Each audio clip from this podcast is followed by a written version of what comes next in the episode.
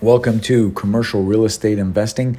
I'm Tim Diesel, and today the question is Can I start small with four units or less? And I will answer it as much detail as possible. So you can always go online, www.dieselcommercial.com. And I have different articles up there for you to read. Or if you just want to reach out for whatever question you have that maybe is not answered, please feel free to do so. So, can you get started with four units or less and not necessarily buy a large apartment building? The simple answer is yes, you can. Um, now, while this is not my preferred method to build a portfolio, it is a strategy that you can implement um, and it can definitely kickstart your position. So, look, everyone needs to start somewhere, and there is no wrong way, right? Well, there is a wrong way, but there's no wrong place to start. Just get started. That's the toughest part. Keep in mind that if you're buying anything under five units, it's not commercial real estate. It doesn't matter how many you buy, right? If you buy 10 duplexes, it's it's still duplexes. It's not a, 20 unit building or something, unless they're formed together and, and they're packaged together. It can be grouped together in some cases if the properties are joined, maybe they're on the same lot, and um, let's say you have two four units, right? And they're being sold as eight unit properties. Now, I made a video on subdivision and how you can profit from it selling properties separately. So you can definitely uh, check out my YouTube channel. I've got a subdivision video there for you. Uh, pretty helpful. So if you sell two four units individually, you can get more uh, than selling one eight unit property, oftentimes. Now, that could be a strategy you want to implement as well, right? You can buy uh, eight units and divide them up, or vice versa. You can buy two four units, form them together. It just kind of depends on how you want to play it. So, let's drill down in this a little bit today and uh, really get into today's question, uh, starting with smaller units. Now, I'm referring to using residential financing here, right? Because anything four units and less is residential financing and not necessarily commercial financing. Commercial financing is pretty uh, standard. They don't have too many uh, cool, you know, 5% down, FHA 3% down. They really don't have a whole lot of cool uh, stuff the way they do in the residential world, from what I've found. So there's a few different ways of doing this.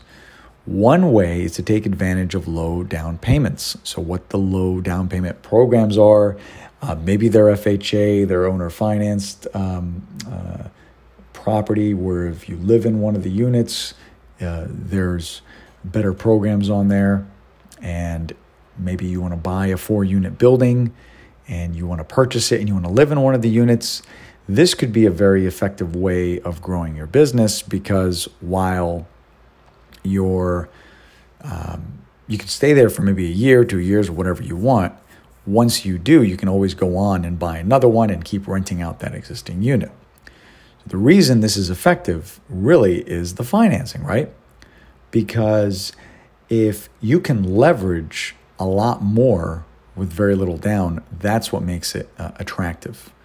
And you really can't do that in a 30 unit apartment building. You can't tell the bank, hey, I'm going to live in one unit and rent out the other 29. There's no chance. It's already classified as an investment property. You don't have that option. So that's something maybe you could take advantage of. You can do this with a duplex. It doesn't have to be um, something with four. I just picked four just because that's the most you can get to. But you have to check with your lender because I, I couldn't tell you what the various programs are. It's not um, what I know, but I know they're out there. I'll share a story with you. One of my clients bought a triplex on the water a few years ago. Great location, fantastic property. He lived in the smallest unit and rented out the other two. Now, he didn't cash flow, but he lived on a great location, right? Great property, very little money down um, in terms of percentage. Well, if you're going off of cap rate and you're going off of what you would actually net, it's not a great uh, property in that sense because it's a negative cash flow because the property was so big, it was so nice. But where he made his money is the appreciation. So he was able to keep it for a year or two and he ended up selling it. And he wanted to roll that money into something bigger. Now, so this notion of owning a property forever, in my opinion, it's really just a preference, right? You could you can always upgrade, and sometimes it makes sense if you see an opportunity to sell off what you have and go into something bigger. So you don't need to keep a property forever and ever and ever. That's just one strategy uh, some people use. Now, in my client's particular case, he did it one time, uh, and then he went off to just buy a house and then buy other commercial property, commercial assets. But he could have kept this going much longer, and so can you, or whatever you want to do.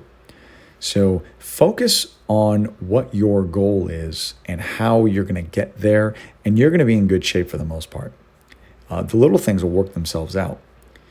If you've mapped out your strategy and you know exactly what you're looking for and what you need to do, this is really easy because you just throw away all the stuff you don't want and you focus on what you do want.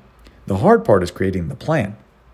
Now, you can always go to my website, timdiesel.com, and download your blueprint and create your own customized roadmap and really identify what it is you're looking for.